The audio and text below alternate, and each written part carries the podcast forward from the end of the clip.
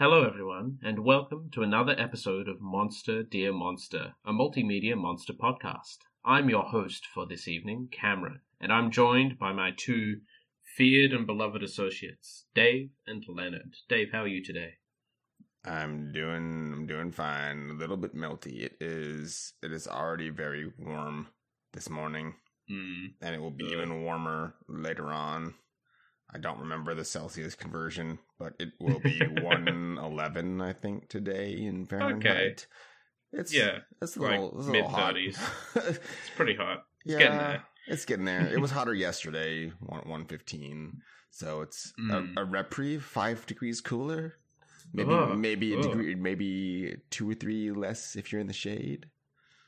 Mm, So beautiful. wonderful. Stay hydrated, folks. Drink water. Oh yes, drink lots of water. Uh, and Leonard, how are you doing? Are avast ye, matey. It is I, Captain Leonard, and I am here to strap you to the mizzen mast with the flotsam and jetsam. this is a character I never knew I needed. Hark. Hark. Oh man, you know what? Maybe I'm. Mm. oh, oh, I'm good. I'm good. Hi, I got lost in the character for a little bit. I'm good, Cameron. I might, Oh, I might, good. I might, I might sit in front of a microphone later and try to recite that uh that speech uh from the lighthouse in the driest way possible. Yes. the world's most dedicated and specific pirate. Yes. And don't, yes, Willem don't, Dafoe. don't blink. Willem Dafoe. He stole a ship. Speed two cruise control. He's a pirate, Yeah, yeah. technically. It counts. A pirate with an unhealthy obsession with leeches. Yep, so that, that checks out. Oh, Everything my that I just said sounds like nonsense, but it's all true. It's all true. It's all good. Well, today, or tonight, whenever you're listening to this, uh, we are going to be talking about something very special that Leonard suggested for us. Uh, this is Channel Zero's Season 1 Candle Cove, uh, based on the creepypasta written by Chris Straub, who I didn't realize it was written by Chris Straub till I checked the article and went, oh, wait, I know who that is. Yes. Mm. he's that he's that man I saw playing D and D once, and also he did a bunch of other stuff. Uh, mm. Um, so uh, we're going to be discussing specifically the first two episodes of the six episode season. Um, I really enjoyed the whole thing. I accidentally binged the whole thing despite intending to watch just two episodes for today. Uh, so, as usual, I will suggest check out what we're talking about before you listen to us talk about it and completely spoil the whole dang thing. Um, but before we go ahead and completely spoil the whole dang thing, um, basically, we've all had some time to do some gaming recently. We thought it would be nice to talk about some of the creepy stuff we've seen in video games. So, Leonard, kick us off. What have you been up to? I've been playing Othercide. I know I Mhm. don't sound very excited, but I actually really, really love this game. I just have to measure my voice for the podcast because I can go a little high sometimes. Uh, Othercide is a um, an incredibly stylish uh, XCOM roguelike. It is an isometric uh, uh, strategy game uh, wrapped in a very particular aesthetic. Um, it is a little part Berserk, uh, the Mhm, manga and anime, not the CGI one, not that trash. Um, the it's uh a little bit uh Kingdom Death. If you are familiar with that highly expensive board game, uh, Mhm, you will mhm. know what I am talking about. Um, there are aspects of um uh the Legend of Zelda, uh, Majora's Mask, um, and that you, uh, because it is a roguelike, you will eventually die, which uh, will uh, occur if you lose all of your daughters, which uh, serve as your combat units. there are three. Uh, you have your basic melee uh, close combat fighter. You have a uh, melee defense fighter that is good at controlling enemy positioning, and you have a ranged attacker that acts as support. Um, and uh, your runs consist of a seven day week in this nebulous void called the Veil. See, there's actually a a, a very um, um uh, in uh, dense story to this game mm-hmm. involving uh, an immortal woman uh, known as the Mother, uh, some weirdly antagonistic uh, child being, uh, just referred to as the child, which is basically just the Skull Kid from Majora's Mask. Um, mm-hmm. And uh, it appears that there is an entity uh, uh, which is part of a group known as the Others that live on the other side of the veil. And uh, then I'm just going to assume that they're Lovecraft monsters, they're Lovecraft gods, mm. because they are spoken in a way that, like, if they break through, they will unravel the fabric of reality. Yeah. Um, yeah. So, uh, your runs consist of this seven day week at which there is a boss at the end if you lose all of your daughters, uh, which are your battle units, or you reach the seventh day and confront the boss and lose to that, the cycle repeats all over again. The roguelike mm-hmm. element is that uh, during your runs, you unlock modifiers uh, that carry over uh, into your next run that give your units bonuses when you activate them at the start of a new run. So uh, you can get one that gives your daughter 33% extra health, uh, mm. uh, allowing you to still make pr- progress even though you've you failed to defeat the boss. Eventually, you, you'll unlock enough modifiers that even if you're not great at the game, you'll probably be able to get past the boss into um, the next area.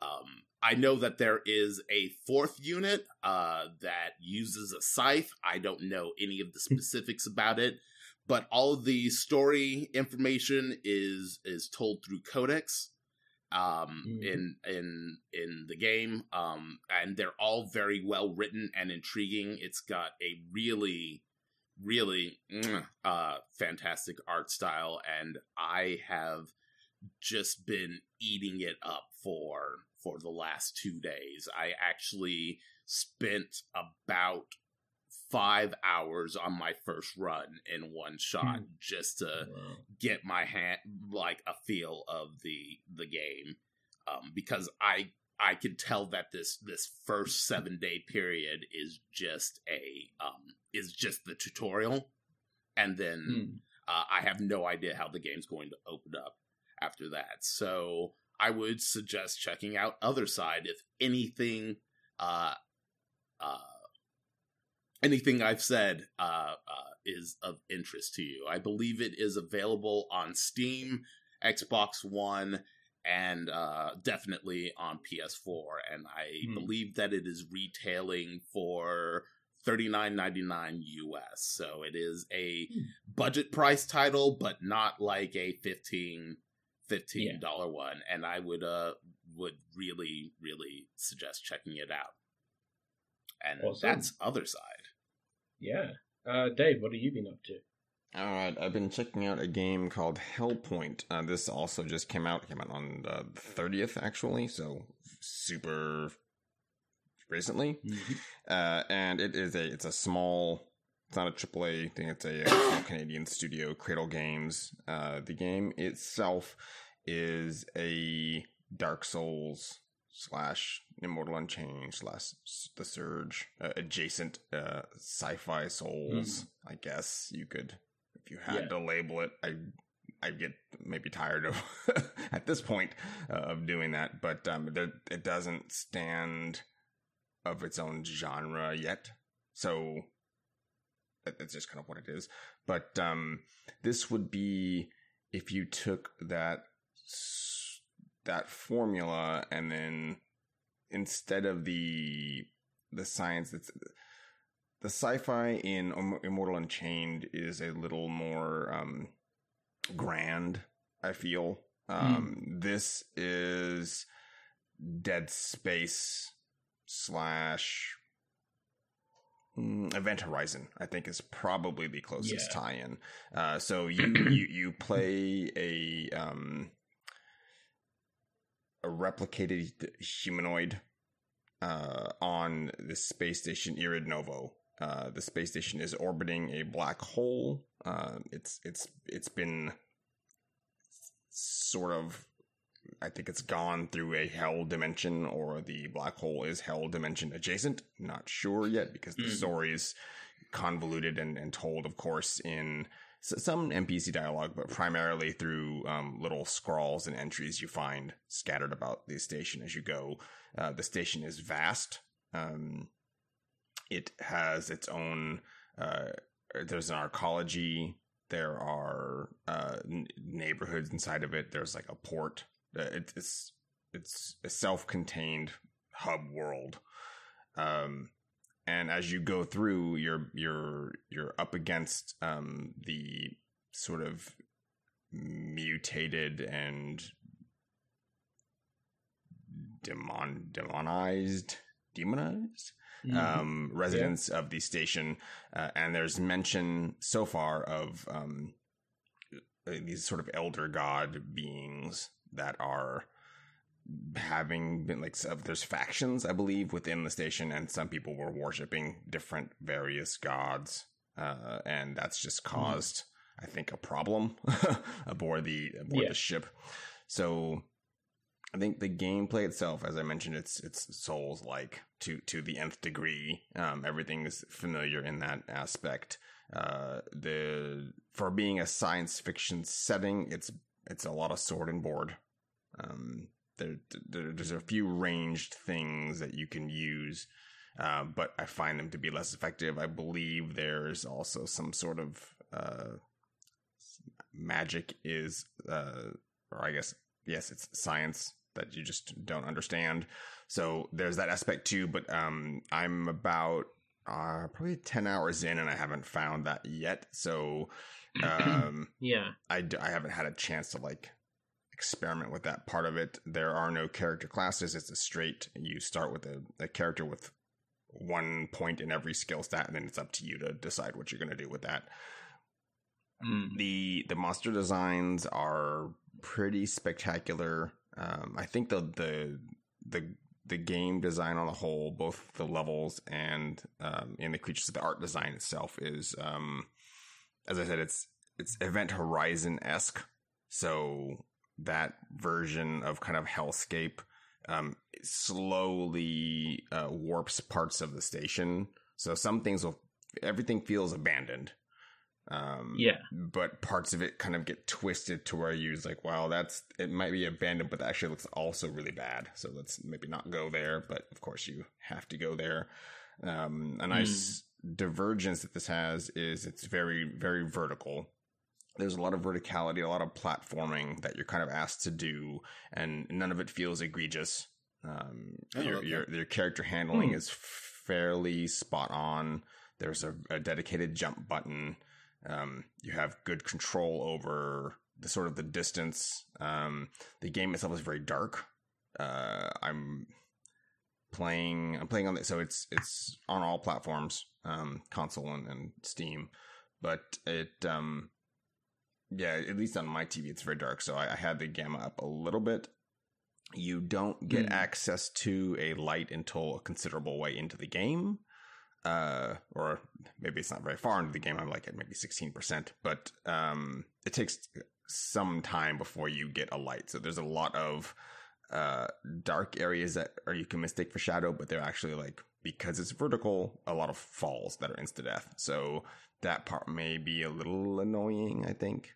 Um, Mm. there's just a lot of times where you fall to your death.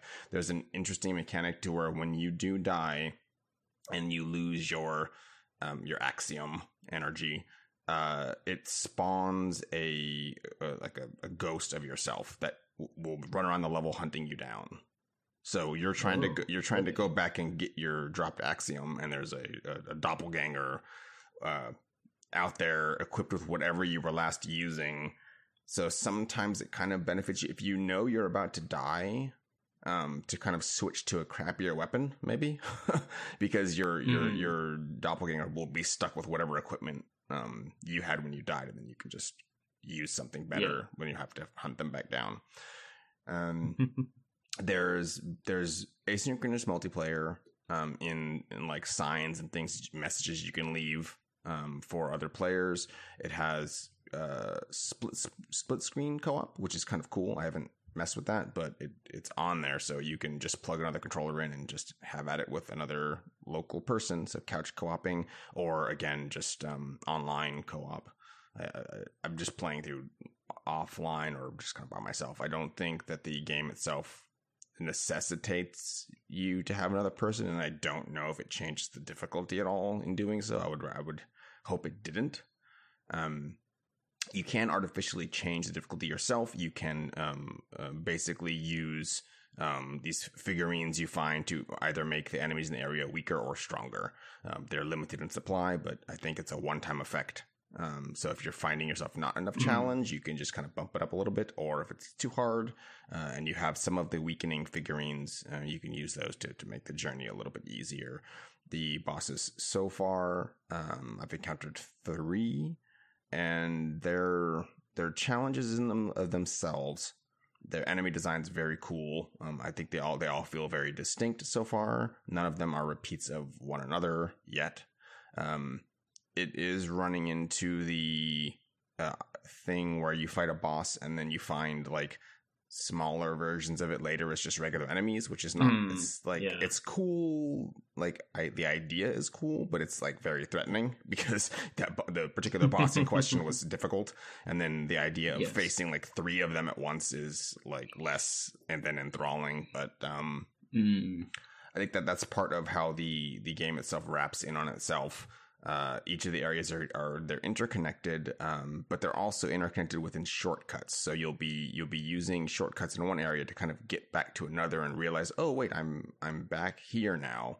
So it has that sense maybe of the first Dark Souls. Um, the only what you're losing though is because you're on a like a I think it's circular. Yeah, it's a it's a big circular space station. Um, you don't see the other parts of it really, so that's it's just hidden behind yeah. like loading screens and, and, bulkhead doors and things. But um, yeah. Yeah, overall, it's a very it's a very cool game. Um, I'm having a lot of fun with it, and I'm super interested to see both um, in learning more of the lore and in just seeing what the next kind of bosses are because those those have all been a treat um, as far as looks go there's been a few NPCs and they they do a little bit more interactivity with them, so they're more tied to the narrative than they would have been in uh, like say Dark Souls, mm. which is nice. Right.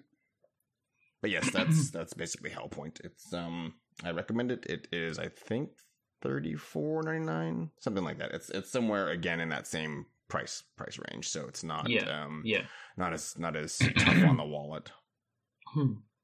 Yeah, oh, that's good. Um, awesome. Uh, I I am going to swing in with a big AAA game because the most sort of monstery horror thing I've played relatively recently was The Last of Us Part Two.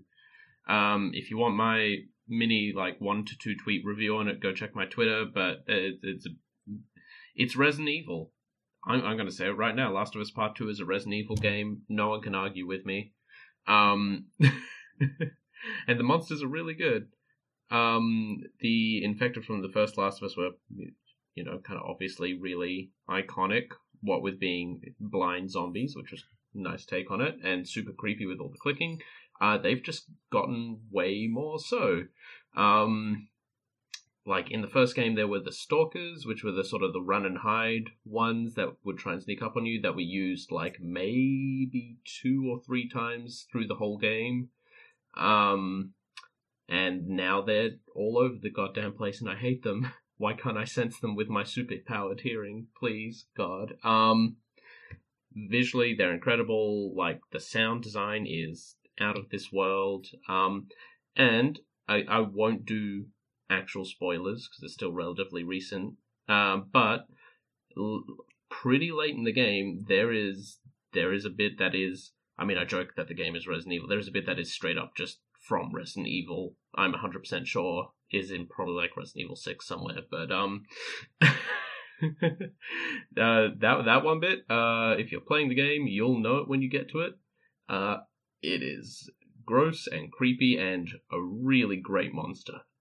So good, so goddamn good. But of course, the the end moral of that game is that man is the real monster. Um, and retributive vengeance isn't a good thing. But you know, hey, this is a video game. Don't be mad.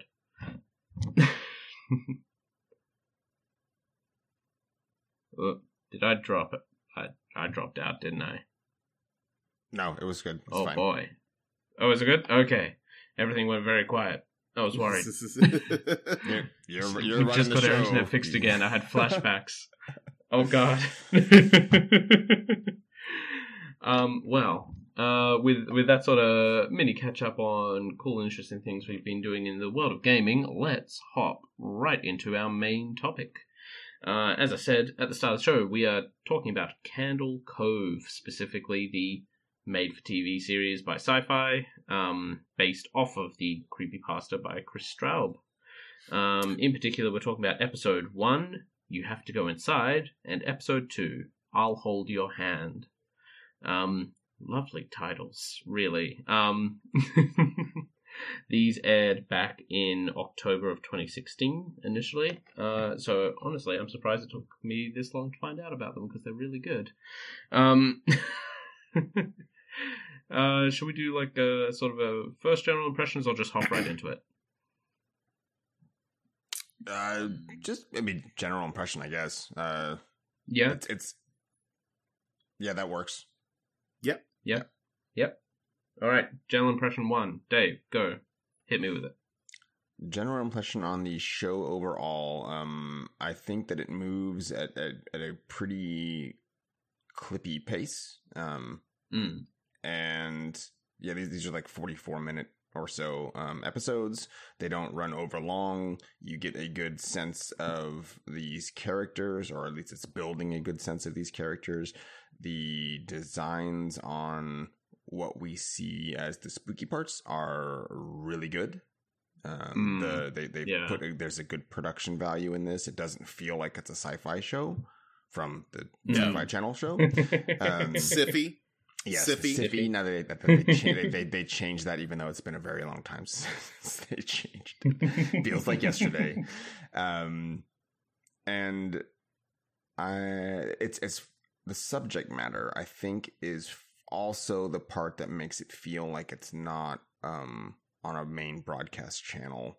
Uh, it, it's Yeah. it's it's dealing very heavily in tough topics um, and Mm. it's not shying away from showing like any of it. So uh, that was actually really surprising. I would say it was probably the most surprising thing um, that that it came to when I started watching this. Mm. Yeah. All right. Uh, Leonard, your Um, thoughts?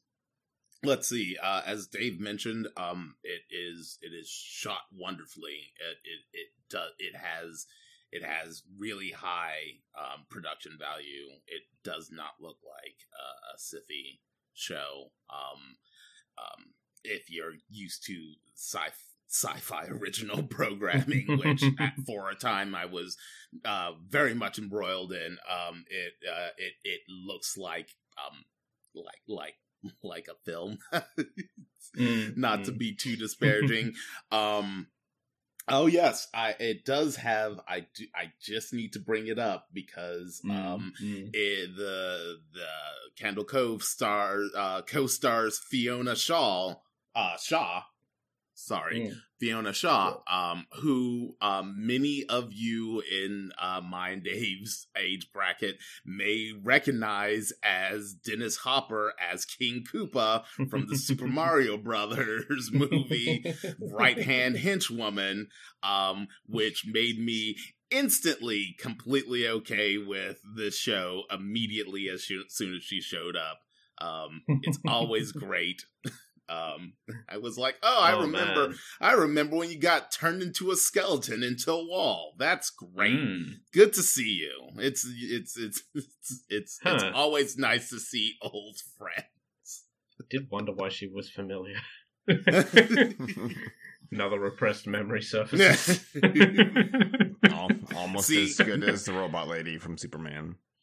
Uh, yeah. Mm. Um, yeah, no repressed memories for here. I unironically kind of love the Super Mario Brothers movie. I'm, I'm glad you do. Someone has to. uh, but yeah, back to Candle Cove. Um, yeah, uh, this this is it hits a lot of uh we'll get into it with these first two episodes a little deeper but for me it's hitting a lot of buttons that of things that i like um there Mm. is a definite uh silent hill uh there are there's like uh, uh, uh strings of silent hill um Mm. layered throughout the series from the episode that I've seen so far. Um, and there's there's a thing that this this show uh, does. I'll I'll just I'll just say it right now. Yeah. Um, uh, which is the series has there is supernatural events going on, and the series has an unreliable narrator. Uh, and the Mm, fact that they yeah. are not mutually exclusive makes for something significantly more interesting than Yes. if they went one way or the other with it. I think that by mer- melding those two aspects together, you get something a little denser and a little uh, harder to parse because you can't you don't know what is being caused by what when you're seeing it because there's Yeah, a lot of yeah. the there's a lot of the series that is is framed from the protagonist's point of view and he is established in the very first episode to be an unreliable narrator but Hmm. once again there is also at an explicit supernatural element to it um, and the fact that they, they they aren't incongruous to one another is is really fascinating. So that's my Hmm, biggest yeah. takeaway for uh, overall impressions. Oh, good. Awesome. Um, as for me, uh, like I said, I accidentally watched the whole thing all at once. Uh, I really like this show. Um, something for me that mm, helps it stand apart is this was this is based on a series of short stories written by Chris Straub, specifically written as creepypasta for a creepy pasta like compilation thing, and something about that that origin, the the tone and atmosphere of like internet spooky stories makes it feel a lot different to say a run of the mill horror show, which this could easily be construed as if you don't know where it's coming from. But it has those points of whimsy within the threatening thing, like uh, Candle Cove. I'm going to point out uh, right now. Uh, it is it is a fun little kids puppet TV show uh, that is the creepiest thing on earth. Um, but it's super whimsical and it's super cutesy and it's super fun. And then uh, the things with teeth start happening. I get very uncomfortable. um, that that sort of that sort of um, dichotomy between the between those two heights of oh this is kind of cute. It is weird and creepy, but it's kind of cute. And then oh god that's awful and horrifying is really great. Um, and in terms of like actual subject matter you know, oh, small town worries, and then very, very heavy, heavy subject matter that, again, like David Lynn said, show does not shy away from. Um, if you're not that into uh, violence, it's not crazy gory mostly, but there is like there's there's a lot of stabbing uh, in this Oh. show. So if that's not a thing for you, hmm, maybe not. And and and and and to to to be clear, it is um uh the the I I think the the the important thing to state is that Hmm. um it, it it's it's it's children so Oh yeah, the the violence is typically visited on children so if you have all by children. Uh, Yes. uh, So if if you have um, a problem with that, then then this isn't the the show for you. And I think that Hmm. it is fair to put that that Oh front yeah. front and center. Yeah, absolutely. Uh, as someone who works with kids, this just confirms everything I know about them anyway, so it's Mhm. fine. Yeah, they they'd stab me if they could. Oh, I did uh, I did want to just throw in a quick comment about um about the, it being a kid show and creepy. Mm. Um it it it it it's only it there are some that hey, there are puppets. Dave, Yeah. Dave, I know you're Yeah. listening. I know that's why you are okay with this. Uh, there are there are puppets, and they are there are some that are explicitly like designed to be um disquieting to look at. Um, Mm, mm. but but they're not over the top. Like we're not No. getting like it's not like a show and every character's the Annabelle doll.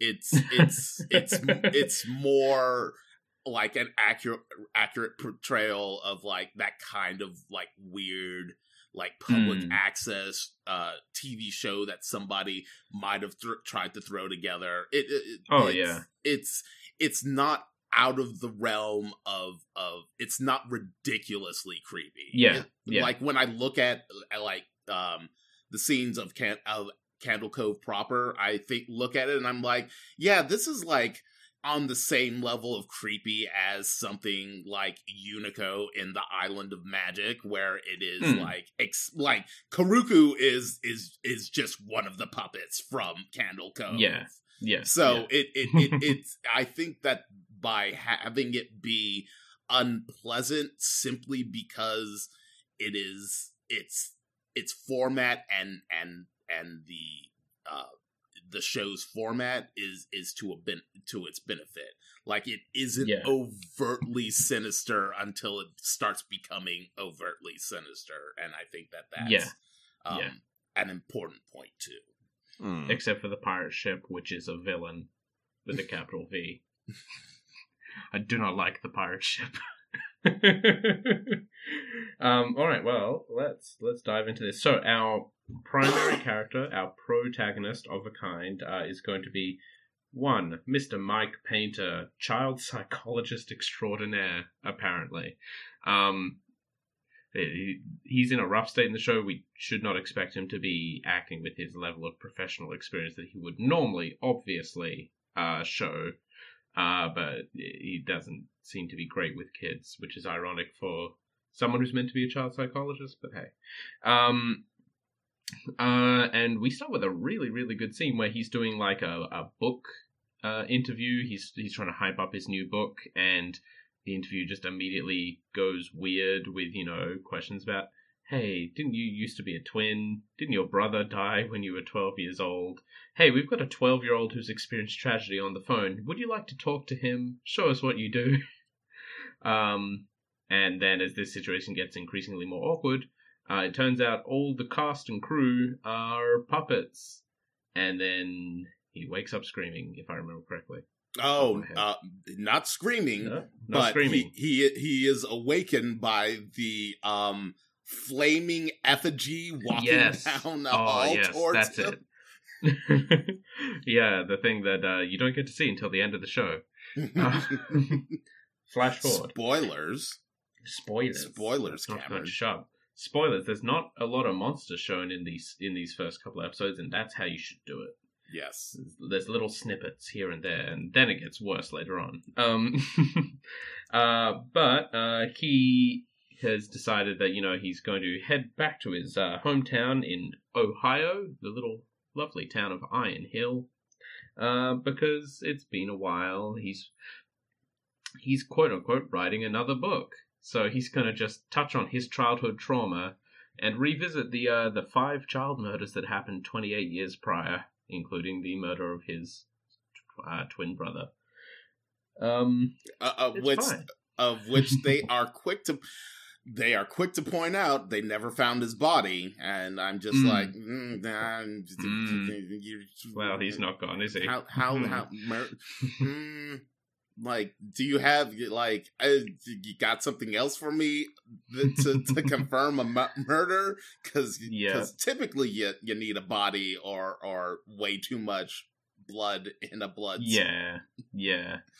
I mean, I guess the circumstantial evidence of four other dead children and the kid just not showing up for two to three weeks was considered enough uh, by the local police department, which seems about right with how they are occasionally portrayed throughout this. Um, but you know, hey, this is a small town. Yeah. They're not sending their best. Um, let's see. Uh, so he heads back, uh, and he pops in to see his mother, who sent him away at the tender age of 12 years, right after his brother had been murdered by an unknown serial killer. Um, sent him away from the town, out of town, to live with relatives.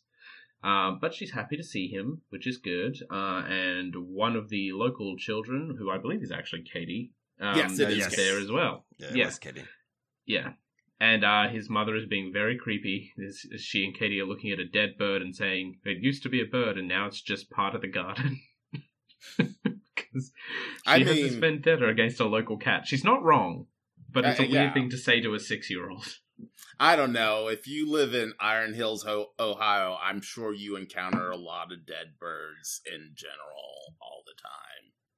That's fair. Katie doesn't seem all that mu- all that bothered by it. Mm, Katie doesn't seem bothered by a lot of things. No, not at Yeah. all. um, there is uh, one thing that I did want to point out, uh, and I Mhm. because I have only been I I I did not binge the show. I've only Yeah. I've only uh, uh, ingested the two recommended episodes um, by my local physician, but there is a um uh it's when Mike first gets home uh after after his mother Marla introduces him to Katie where uh Marla is looking out the window and she is talking about the cat and how she thinks Mm. that it likes to hunt for sport and there is Yeah. a POV shot from Marla's point of view looking at a patch Mm. of woods from across uh that's across the street from the house that is a shot that is repeated later and given uh uh, uh much more sinister connotations and this feels Yeah. like a a a subtle reference to that and whoever that character might be when it comes Mm, up later in mm. this episode but i thought i was rewatching it again uh last night and i picked Yes. up on that shot and i was like huh i'm sure that's gonna come back because those you use the exact same shot twice and it is there there is a there there is very much a conservation of of of story in Yes. in in this show mainly because it's six episodes Um, Yeah. uh, it's a six episode anthology so um Mm, mm. that was something clever that i i noticed upon second viewing um and that's that's all i've got to say about that continue Cameron. Continue. Uh, well, he's he's here with a purpose. He's not here to pry open the wounds of the past. He assures his mother, lying through his teeth. Um, and so off he goes into town. Um, American towns in the country are very different. Um, I had mild culture shock watching this. I was like, oh, uh, it's city buildings, but just out in the middle of nowhere. Okay, cool. Um, it's, it's very different to Australia. Sorry, I thought I ought to point that out. Um, but uh, he pops into a diner, runs into his old teacher, um, Miss Booth, Mrs. Booth, beg pardon, um, who, she, who seems lovely despite being a total grammar Nazi, according to Mike. Um, and then he heads down to the local police station to see if he can get his hands on the files of, you know, his his brother's murder from 30 years ago. Um, in doing so, uh, he meets Amy, who's just a police officer there. She seems nice. She's a bit younger than most of the other characters in the show. Uh, there's sort of this weird generational clique almost of the people who were, you know, 12 or so around the time the murders occurred. Uh, and then, you know, there are the parents of that generation, then there is everyone younger. Um, but people from people from that clique sort of they all know each other. They're sort of not I would not say bonded by the horrible experience of having five of your peers murdered. Uh, but they're, they're close yeah. They were Um, informed and- by it, like heavily. yeah, yeah, yeah. Uh, and one of them's the local sheriff now. Good on you, Gary. I guess. Hugh Jackman looking dude.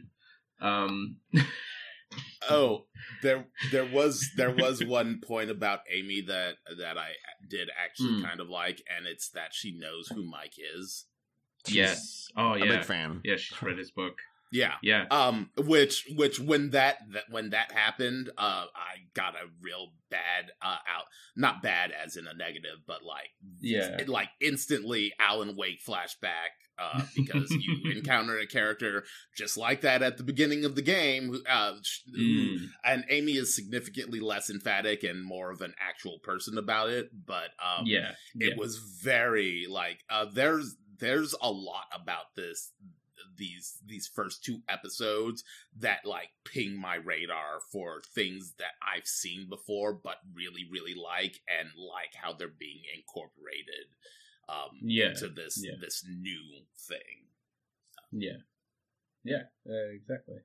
Um, Gary asks why Mike wants these old records. You know, he doesn't want him hurting people around town. A lot of people are still, you know, related uh, to the various children who were killed and hung from a tree or hung in a tree. It's it's like a shrike that's just kind of on the branches. Um, So, uh, Cam- and you know, Cameron, Mike says, Let me just jump in. Mm. Um, so a part Yeah, a part sorry. of that there is something that um Mike's mother was talking about, where she's like, uh, "Hmm, every couple years, people come to like try to investigate their murders, or they're trying to Yeah. uncover, you know, unsolved mystery kind of style thing, and that's Mm, that's mm. the fear that um Greg and his mother and everyone kind of has about this book that he's writing. And because Yes, he's a big, yes. um, a notable figure from a small town, they don't want the town Mm. shown in like a, a bad light. Um, they're Oh, yeah, they're yeah. they're afraid of that because that's been a real threat over the last thirty years, like continually. hmm, yeah, So yeah, it's just like the, sh- the show made a point of showing yeah. that specifically, and so there's sort of a also he's the he's a a, a big big shot doctor um or psychologist, but uh I think that it's because he has not been back to the town. He's might as well just be a stranger, but Mm, one that has yeah. a little bit more privilege because he's a local in in origin. Yeah. Hmm. Yeah. Um. Yeah. Mike reassures him that he's going to be utterly respectful with the book, which, I mean, is a fair thing to say because you know his own brother was one of the people who died. Um. But yeah, I also absolutely understand the suspicion from the point of view of God, not this again. Uh, this happens every couple of years. Um. But uh, Gary No says, "All right, we can get you those files to look at, but you have to come to No dinner table. with a bunch of the basically the old gang. Uh, everyone at the dinner is from that sort of clique, except for Amy. Yeah. Um, it's sort of you know the the, the survivors. Is, don't know if that's too strong a term the, to use. The Losers Um, Club, they're back again. It's Yeah. very it's it's very Stephen King's it. Um, Oh yeah, Yeah. yeah, yeah. Th- this is it. but but like part two, like part two, Yeah. and you Oh, only yeah. get f- flashbacks to part one. It's uh, Mm. once again conservation, conservation of narrative. We do not have six hundred plus pages to go with this creepypasta. Mhm. Yeah. Um, Here- And here's the chapter where here's a chapter where Pennywise builds a circus tent. Uh, Stephen King. Um, yeah. Uh, so Mike sort of very tentatively agrees.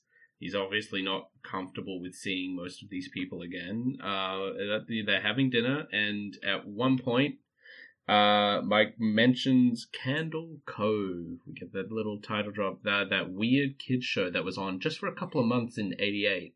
You know, right around the time the murders were happening. Um, everyone's everyone has some memory of it. You know, like oh that stupid show, or it gave me nightmares. Like uh, Amy obviously has absolutely no idea what they're talking about because she's again younger. She's not from that, not from that generation of terrible traumatized children. Um, and Mike goes to use the bathroom, bumps into Katie, who is uh, Gary's daughter. Turns out, uh, and she's just standing, staring at a big flat screen TV in the middle of a room. Um, and she is she is watching something, and this is where we get the first flickers of Candle Cove, and uh, it seems to basically just be pirate puppets on a ship. Oh no, there's a storm. We better take shelter in Bravery Cave. You have to go inside, says the ship, who is a villain. Um, sure, sure thing, Laughing Stock. I Oh, don't want to go in there. It looks scary. You gotta go into Bravery Cave. I don't know, Laughing Stock. Just do it. yeah, Yeah, pretty much. It's, it's like like like you said, it's one of those unintentionally almost creepy shows. Like Yep. it's not over the top. Um, I will say the little main character puppet does look a little Annabelle ish, but like not crazy bad. And like the the cloud, I like the cloud. The cloud is friendly. Um, The- but the ship is ship is a bucktooth villain. the the the main character looks like like an American Girl doll dressed up as a pirate. If I'm going to Yeah. be completely honest, um, yeah, yeah. that is a very deep cut to a very small population of you out there. That's fair. Yeah, thanks, Leonard. Mm. yeah, yeah, yeah, boy, yeah, that's my that's my Batman villain name, Deep Cuts Johnson. He's always hanging around Crime Alley. Oh no. You gotta go into Oh. the alley. no. You've got to go inside. Um uh this this uh this chance encounter with a child who is watching Candle Cove unsettles poor poor old Mike, uh, and he very quickly leaves the uh, soiree after that at about 10 p.m. Um, and off he goes, and then he stumbles back into his mother's place at about 3 a.m. Um, and uh, darndest thing, next morning, first thing in the morning, Katie's gone missing. She's just up and disappeared. Who'd have thunk More, that uh, more, something creepy would happen? more darnder than that, Cameron. Uh, Mm. Mike, Mike goes to sleep and wakes up in the middle of a field. Oh yes. There is that.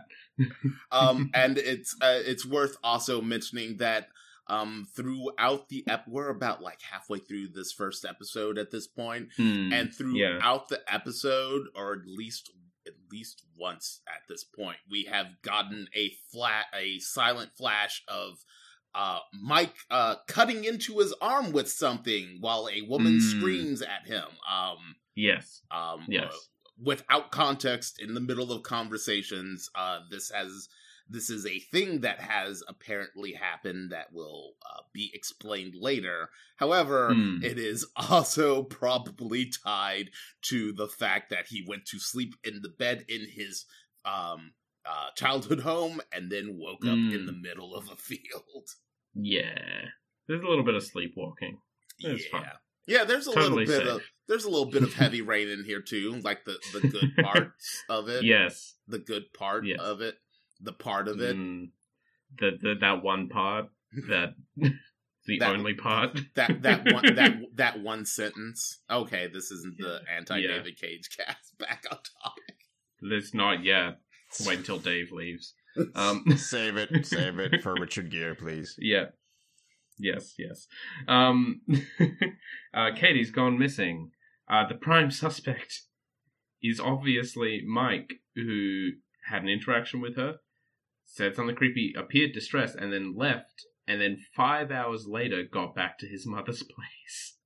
Um, but they still they still let him help with all the looking because you know circumstantial evidence. at, at- at first, Yeah, true. At first, fair point. Um, and uh, obviously there's some suspicion here. Uh, Jessica, who is Katie's mother, is searching with Mike and gets very upset when he cannot answer clearly what he did after he left the uh, the dinner last night. Uh, at which point he just runs off, um, and she freaks out. It's like he knows something, and he ran off, and they're like, "Okay, we're gonna go find Mike now," because he's a suspicious weirdo at this point. Yeah, and an, another I think creepy bit that this plays with is it it this is rural Ohio, but um it has that sort of Mm. pine barrens feel where they're in they're Yeah. in these mini miniature like new growth um uh, coniferous forest uh, and Hmm. um Katie's mother is like she loses she turns her head turns back Mike's gone she Yeah. she's kind of it's like maze like so she's lost and is f- for a few moments aside from her wondering worrying about her daughter is now worried about herself there's that sense of Mm. like you don't really want to be out in these woods. Like even even the adults Yeah. just aren't comfortable with it because she's now like sc- Yeah. screaming for other the other searchers like trying to find out if she's just now by herself or what's going on and probably because she was just talking to somebody turned her head and then they're gone. Yeah. Yeah. Somebody somebody that she mildly suspects might have abducted her child. Yes. Yeah, yeah. Just a little, little abduction suspicion. It's fine. Yeah. Um. um and and uh, to to follow up on that that it, it's also it also plays into now now she doesn't know if she's safe she because she Mm. she can't she doesn't fully trust mike and she's just confronted him about it and if this Mm. were like a very typical like horror movie or slasher film where this is like the revelation moment this Yeah. is where he would disappear and then reappear with in his costume and chase her through the pine barrens I mean, it's not too far off. yeah Um. yeah. Um. But in fact, Mike has quickly doubled back to Gary and Jessica's house to talk to Katie's younger brother Dane.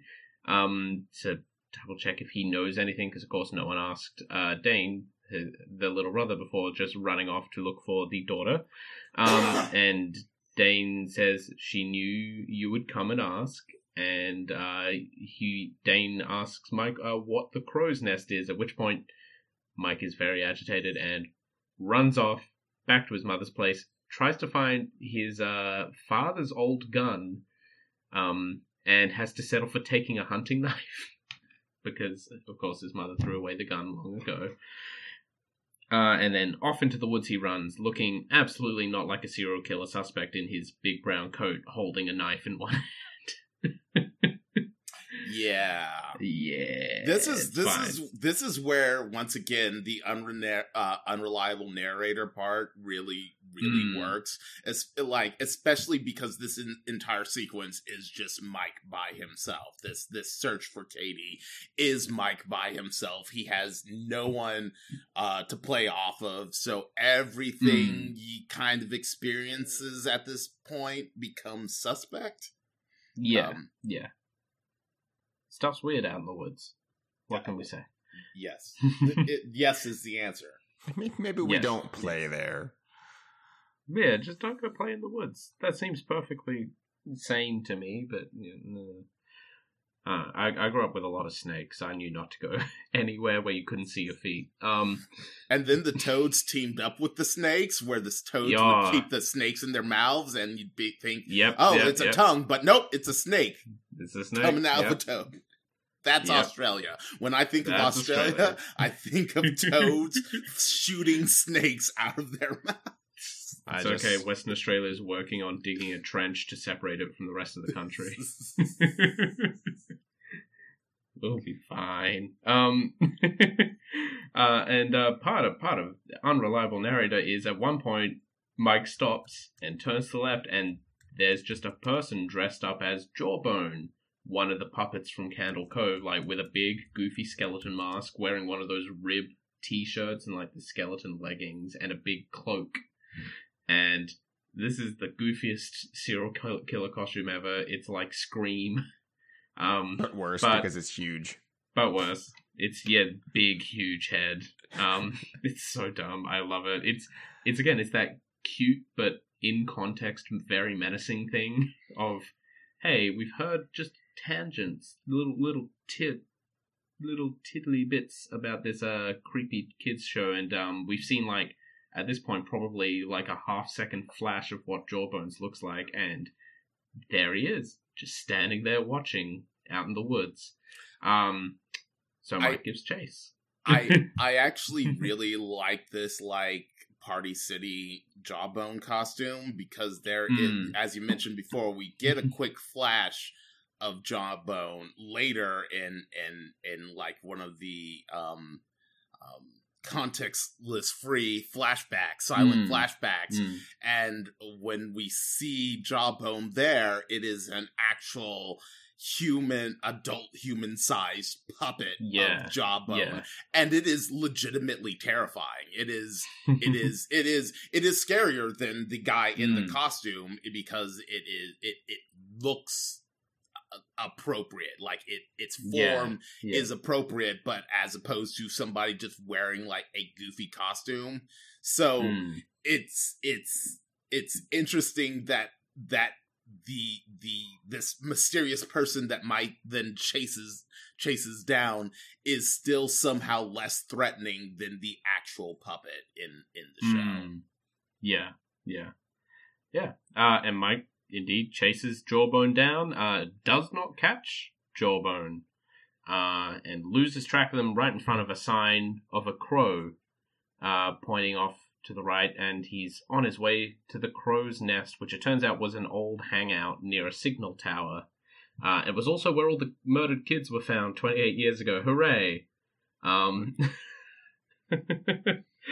because of course that's where the child is. Um, he finds Katie crying behind a rock, bundles her up, takes her off, uh, leaves behind without realizing two of her teeth, and this is where the show gets more more blatant supernatural horror e.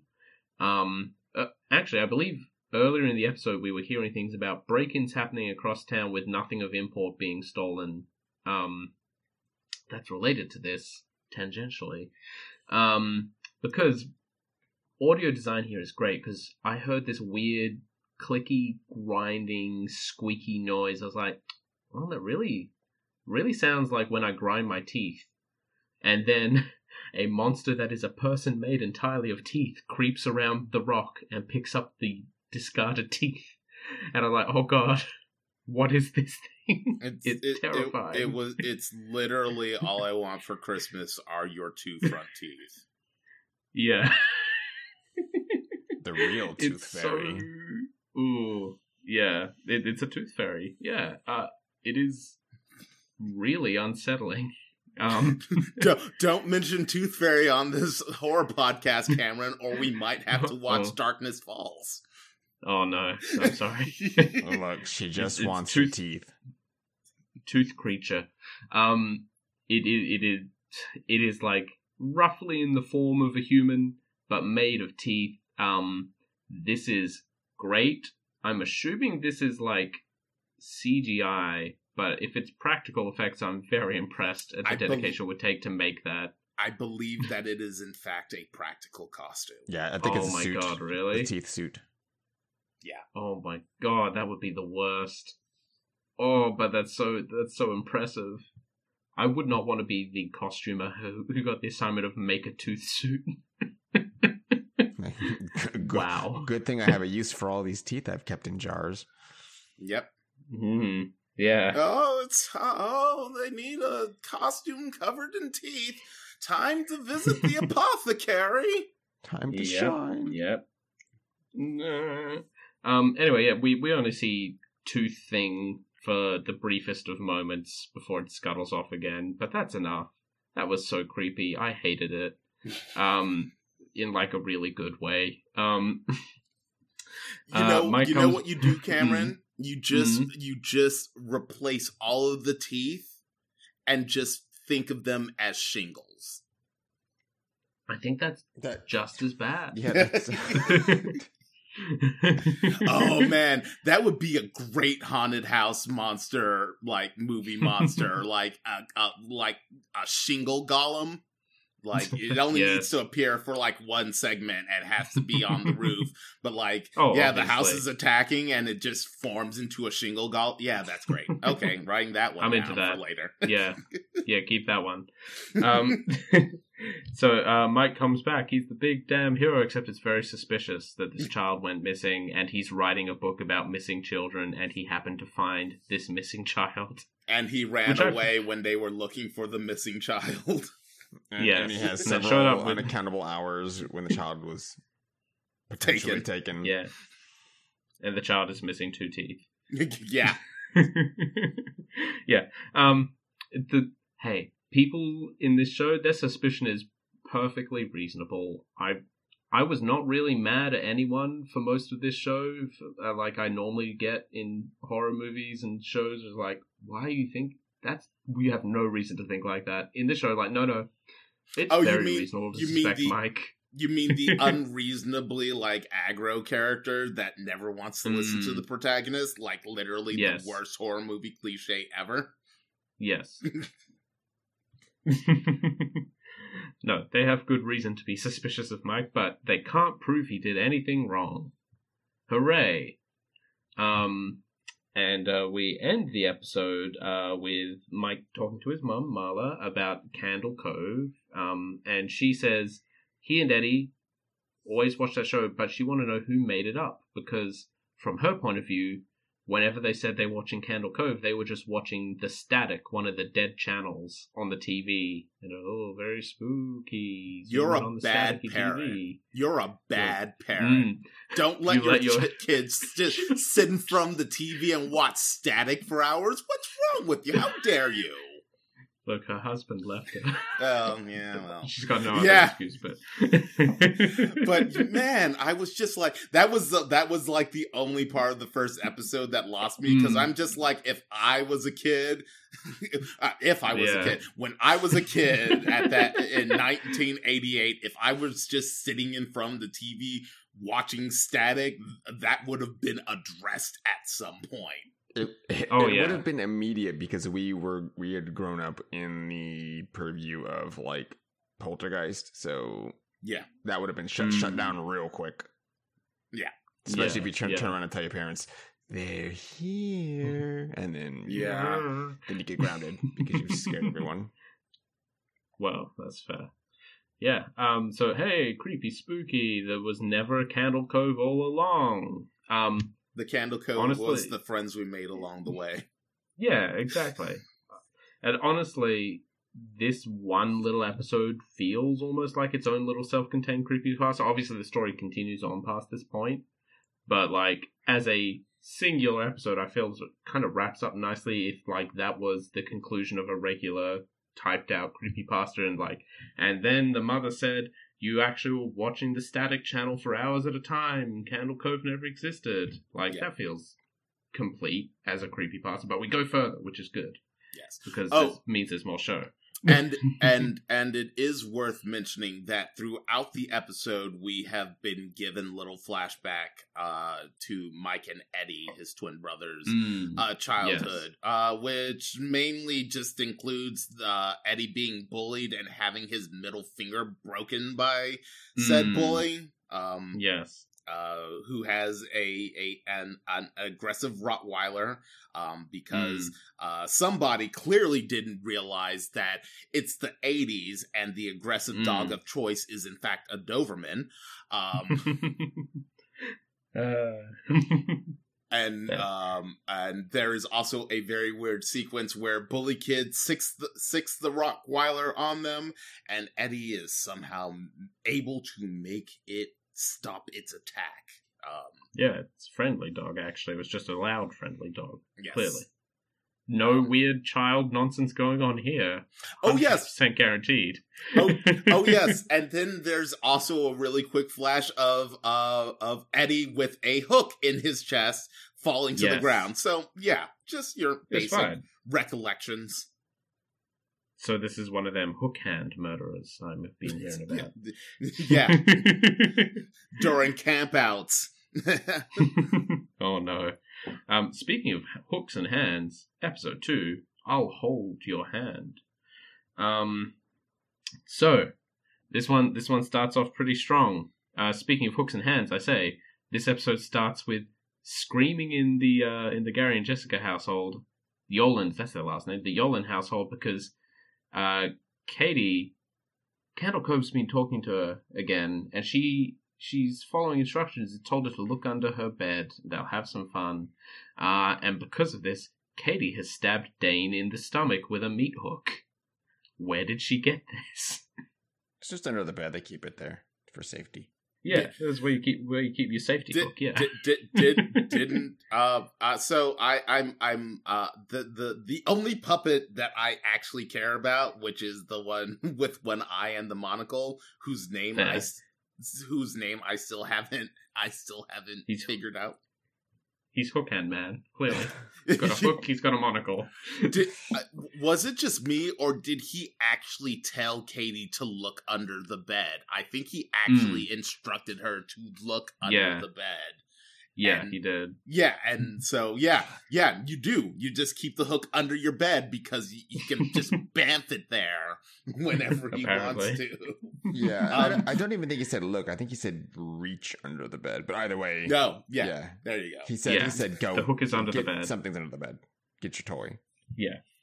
Yeah. Um, Get your toy, play with your brother. uh, but I I do want to mention Cameron that before that we get a uh, flashback to the discovery of the kids. Oh, yes, and of course. um and uh man there is a uh real good uh uh please i know it's easy to take th- it's easy to take things that i say out of context because of this format but there is Yes. a real good looking dead kid uh model that they use at the at the beginning like it's impressive. yeah, it's it's it's that's like that's oh that has to be like two thousand dollars. That's a Oh, really yeah. good. It's That's an a- expensive dead kid. See, you can't help it. We have it's by virtue of the format and what we talk about. You can't help but Mm. Say horrible things like that. It's that fine. we have Uh, context. spend at money on a least. werewolf cannon. We can spend money on the dead kid. Yeah, it also had no teeth, which is more Yes. disturbing. Yes, yes. All the children were missing their teeth. All Yes. four of them that were found. Yeah. Very important. Um yeah, and like like I said earlier, they're just the bodies were just in a tree, like hanging off the branches, which is creepy. Except for one that had fallen out of it. Um, Yes. was found by I believe a hiker, it looked like. and and it is also worth knowing that uh noting knowing uh noting that the sign the crow's nest sign from the previous e- uh, episode uh ov- overlooks the tree that the children were found in Hmm. Yeah, yeah. It's like it's the creepy zone. Yeah. The the especially don't go there zone of this little small town in Ohio. yeah Um it's the Yeah. Pet Sematary zone to tie it into stephen king again yeah, yeah, yeah. Anyway, uh Hook Hand Dane car door. Um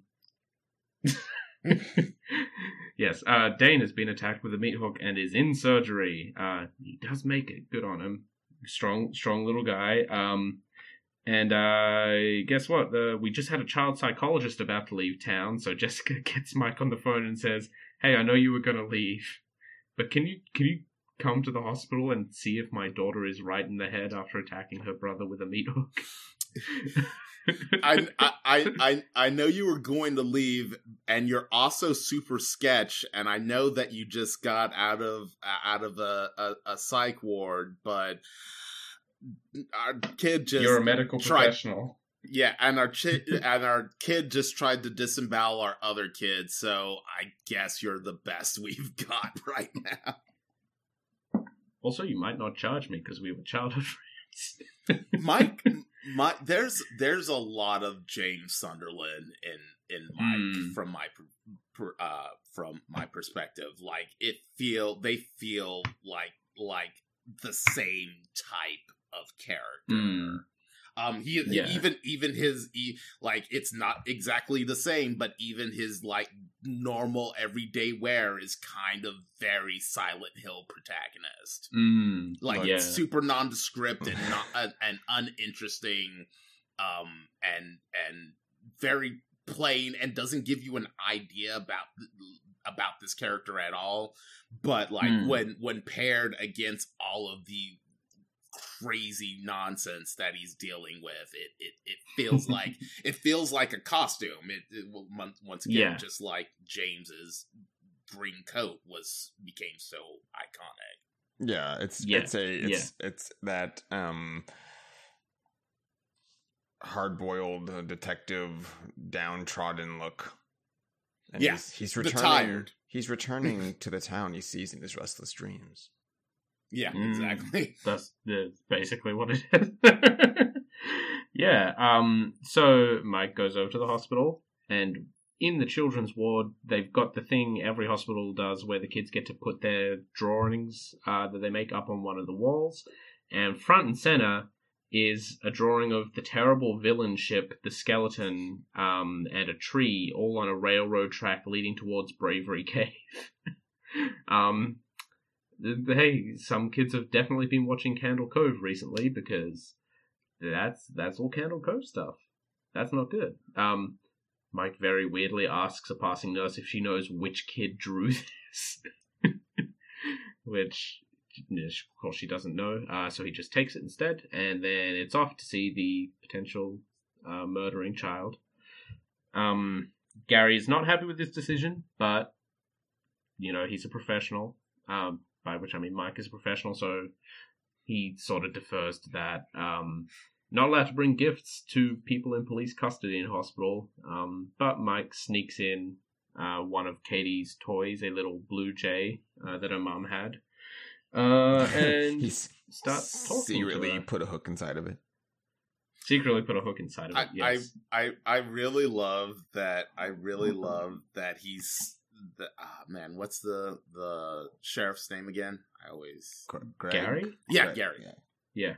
Uh, I love that Gary's like, ah, I'm really upset that you're here doing this. Uh, but Hmm. uh, but I and I, I'm less upset that the DA's thinking about prosecuting my daughter about this. Yeah. this attempted murder. I'm more upset Yeah. that you're here, child Yeah. psychologist, than I am about the DA filing charges against my daughter. Yeah. Yeah. Exactly. And that's when I'm just like, uh, you're, uh, you're, are you, are you turning into that character, Gary? Because I kind of Mm. um, wish that you wouldn't. Yeah. It'd be nice if Gary didn't. Didn't. yeah, it's fine. Um, but yeah, Mike goes in. He talks to Katie. Um, the first thing she actually replies with is, "Is jail a long time?" Which is heartbreaking. yeah. Um, it's like you know you're not going to go to jail. Just you know what have you been watching? You know all that kind of stuff. Um, you know who told you to do this, etc., etc. Um, then just basically digging deeper. Like, did you draw this? Shows her the Candle Cove drawing and such like, and doesn't get a whole lot out of her. Uh, gets a gets a little bit. Um, you- know, there was someone else with her.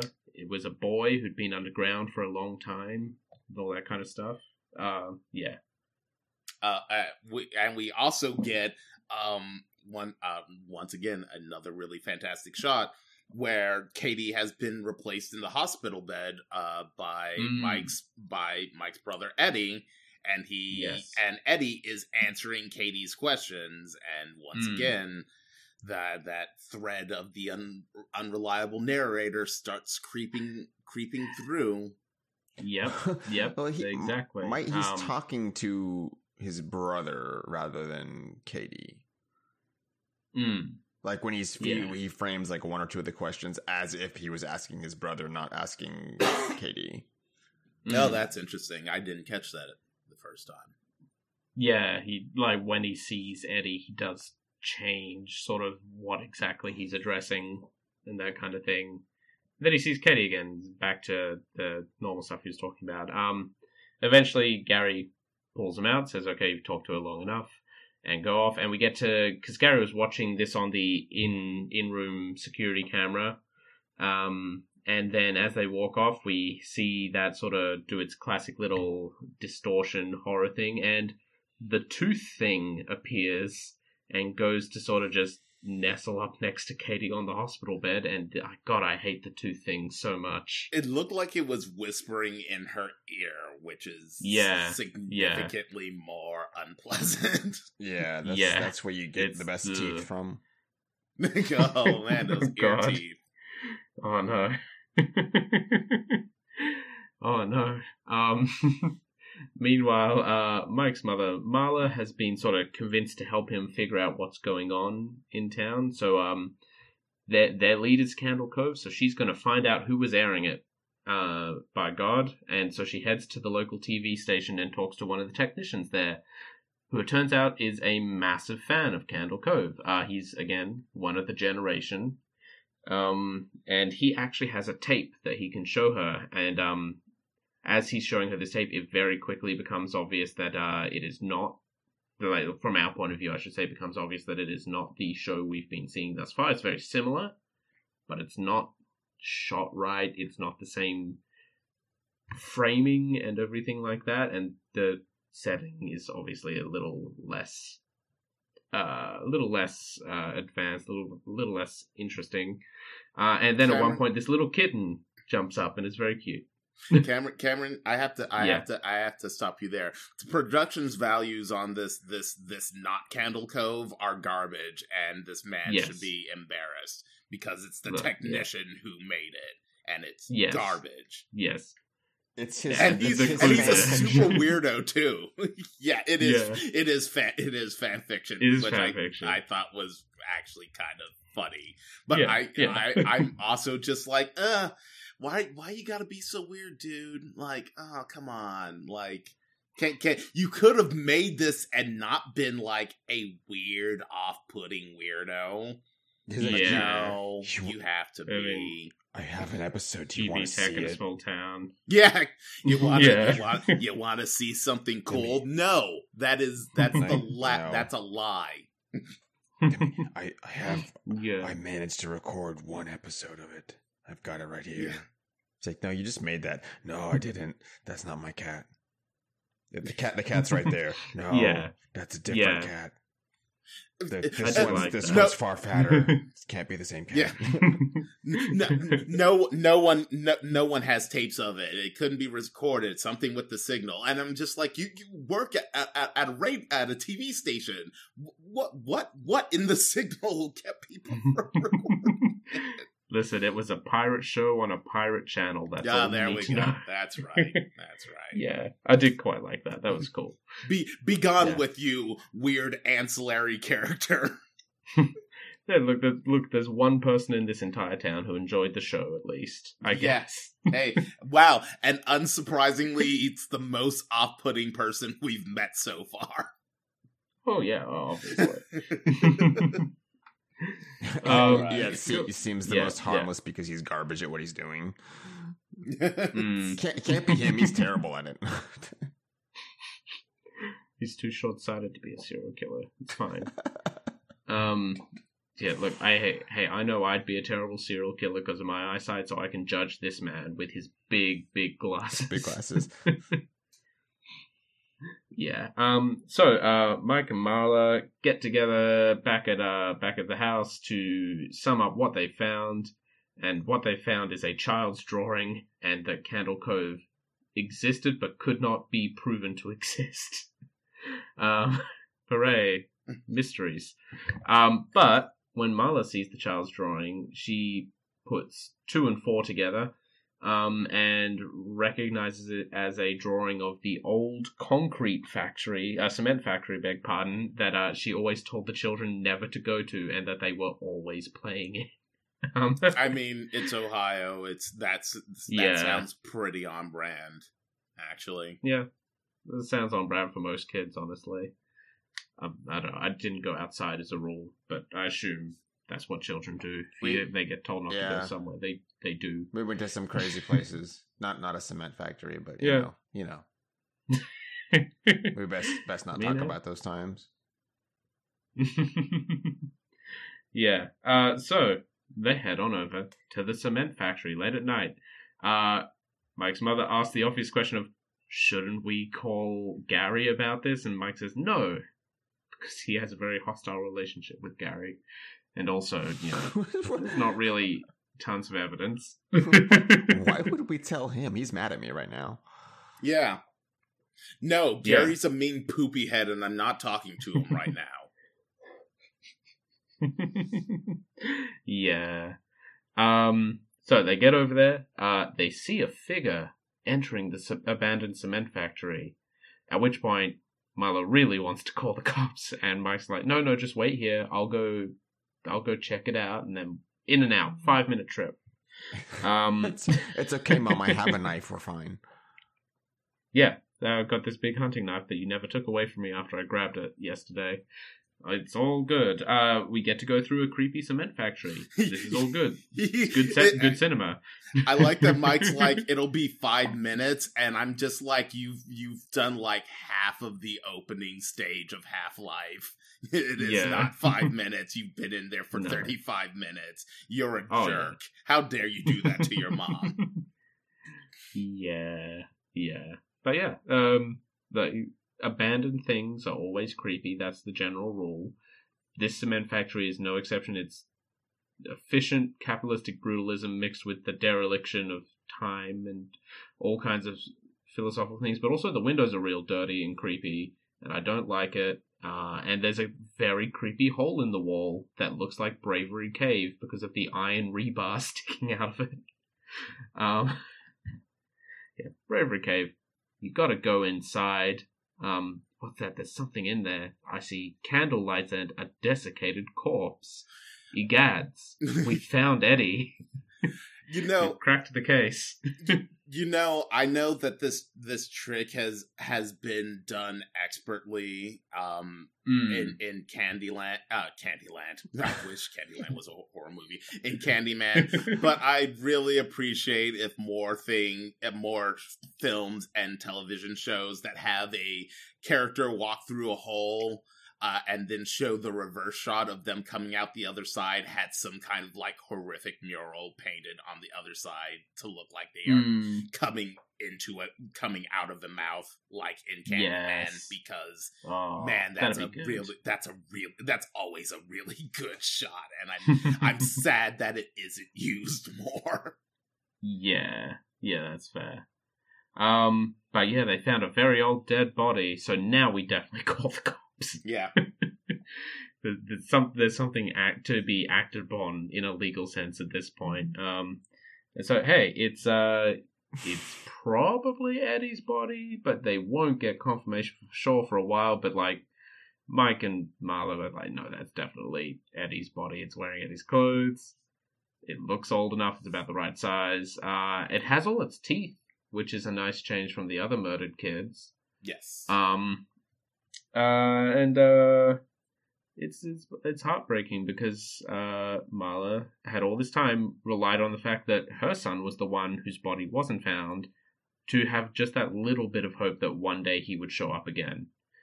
And uh, this is dashing those 28 years of accumulated small hopes to the ground. Uh, it's it's uh, it's always a tragedy. Uh, it's doubly a tragedy when later on in the night your surviving son says he has to talk to you, and it's really important. And the really important thing he has to talk to you about is um, 28 years ago, after Eddie went missing, the cops searched all of the woods and didn't find anything, which is weird because I killed him and buried him right there in the woods. yeah.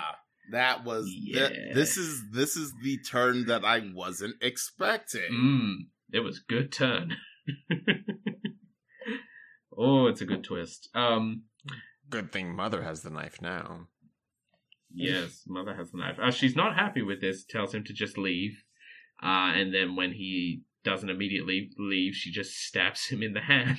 I I mean I mean all Slices. things con- considered, like yes, it's it's not not too horrifically uh, violent considering what he just said. Um, it sort of you know runs off, locks itself in a different part of the house. Um, yeah, uh, and his explanation because he he's like, no, no, listen to me. This is important. Right after that, and obviously she doesn't let him finish because why would she? Is a reasonable response. Um, which is important because like the additional information he could provide there would be very helpful in sorting all this out, but he doesn't get the chance to provide it. Um, so we we are left with the with the uh, the twist of oh my god, he's the one who meat hooked Eddie. What happened? Uh, and it's like he buried him in the woods, but how did Eddie's body end up miles away in a cement factory in like a religious position with candles around him? Lit candles too, which is the weird bit. Um, Yep, yep. Um, but it's fine. We'll sort that out in the morning. And in the morning, Gary shows up and says, "Hey, we got to go to the station because of something your mother told me." I'm like, "Ah, I see how it is. Uh, that that's a reasonable response. You should arrest this man, take him in, take his statement, see what's going on with that, uh, and then this is right at the end of the episode. Mike goes, "Hey, you missed the turn," and Gary just keeps driving like, "Oh fuck, oh no." Don't get taken to a it, secondary location. You're, you're turning into He's that doing it. guy. You're turning into that turning into guy that that, guy. all hate. just a little into that guy. Yeah, and that's where that episode ends as well. Uh, on the cliffhanger of "Oh God, I've been abducted by the sheriff of this town," um, which I, I really feel for Mike in all of this. Like, he's not mentally well.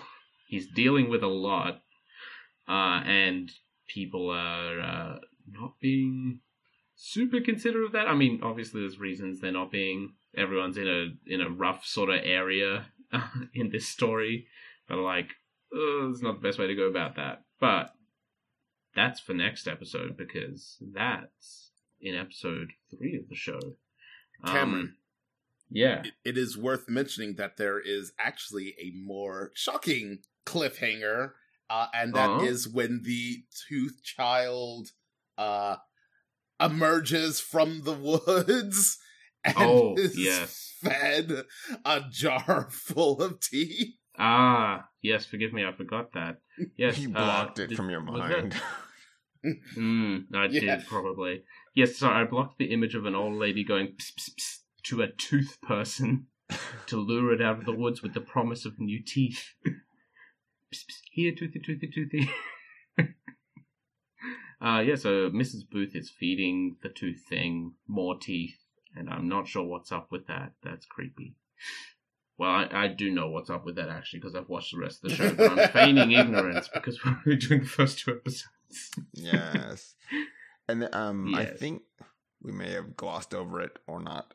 I, I know, who knows Mm. anymore. But um, Je- Yes. Jessica, when she was talking to Mike in the spooky forest, um, Mm. it it comes to light that Mike um just he had, had admitted himself into a hospital Mm. um Ah, yes. for yeah. for treatment and had Yes. literally left the hospital and drove like once he was done he drove straight to um the town Yes. Uh, and Yes. the bit on his arm we can clearly have seen now that it said i think it said um come back home Mike come home. yeah mike come yeah. home yeah that's what he was he was carving into his arm but like I, it's not a willful act Right. Yes. Yeah. And that's linking back to the first episode where on the phone in that weird dream sequence at the start, the 12 year old traumatized kid on the phone, quote unquote, uh, says, Mike, why won't you come home? Um, so something is driving him back to Iron Hill, uh, very forcefully, obviously. Uh, yeah. Um, yeah, it's, it's, like I said, it's rough state for all the characters all around, but Mike is having a particularly rough time of it. Um, but that that is um that is the first two episodes. Uh, if you listen to this without heeding our warning and watching the rest of the show, go watch the rest of the show now. It's good. Trust me on that. You'll enjoy it. You'll enjoy our discussion of the next episodes more. Uh, and uh, there's there's a lot to dig into here. Um, so uh, with that, I believe we're on to the general wrap up, aren't we? Does anyone have anything else they need to add? only that we will be covering the this in two episode uh stints uh, each recorded Yes. episode so just as advance notice um next time we're back on uh, back at candle cove it'll be episodes three and four Yes. Yes. Yes. Then after that, we get into five and six and the real juicy stuff. Um. Well, Good. one would hope because six is the last episode. oh, yeah, yeah. One would hope the last episode has something of value happen in it. Yes. Um, it's fine. It's, it'll be all good. Yes, I'm really looking forward to doing those. Honestly, this is a lot of fun. Um, excellent. Dave, where can people find you online if they wish to do so? if they wish to do so they can find me online on twitter primarily at sentinaut underscore plus you will find screenshots of hellpoint actually and maybe Mm. some fun samurai action because i've also been playing ghost of tsushima Ooh. which is uh, incredible Nice. Oh, I've got to try that. Excellent. Uh, Leonard, where can people find you? People can find me online at uh, Dr. Faust is Dead on Twitter. Uh, you can also find me by searching Dr. Faust is Dead on YouTube. Uh, hopefully, before the end of the day, I will have a an apology video for not finishing uh, Grease uh, Beautiful Sorrow by the end of this month uh, it, which will feature my new kitten. So hopefully that will be enough Yes. to distract you from me being a lazy bum that hasn't finished this video in six months. Um, and Cameron, where can people Yes. find you online? Uh, you can primarily find me on Twitter at night underscore twitten. That's night without a K, uh, where I'm posting photos of cute pets, talking about D and D, talking about local and international politics and how terrible it all is, uh, and in general, just just trucking along. Uh, it's a good time on the internet. If you want to chat, I'm always available there. You can also find our podcast on Twitter at mon underscore dmonster and on its very own website, which I believe is monsterdeer.monster. Did I get that right? That is correct. That is correct. Okay, good. Um, we, and by we, I'm using the royal we, I cannot deign to speak for my two esteemed colleagues. Really hope that you've enjoyed the show. We really hope you're enjoying the subject matter of the show because, again, I feel like I've said this a lot. It's good. Please watch Candle Cove. I quite enjoyed it. Um, and with that, we will see you all in the next episode, hopefully. Uh, ta Goodbye. Bye bye, y'all. Goodbye, everyone. You have to go inside.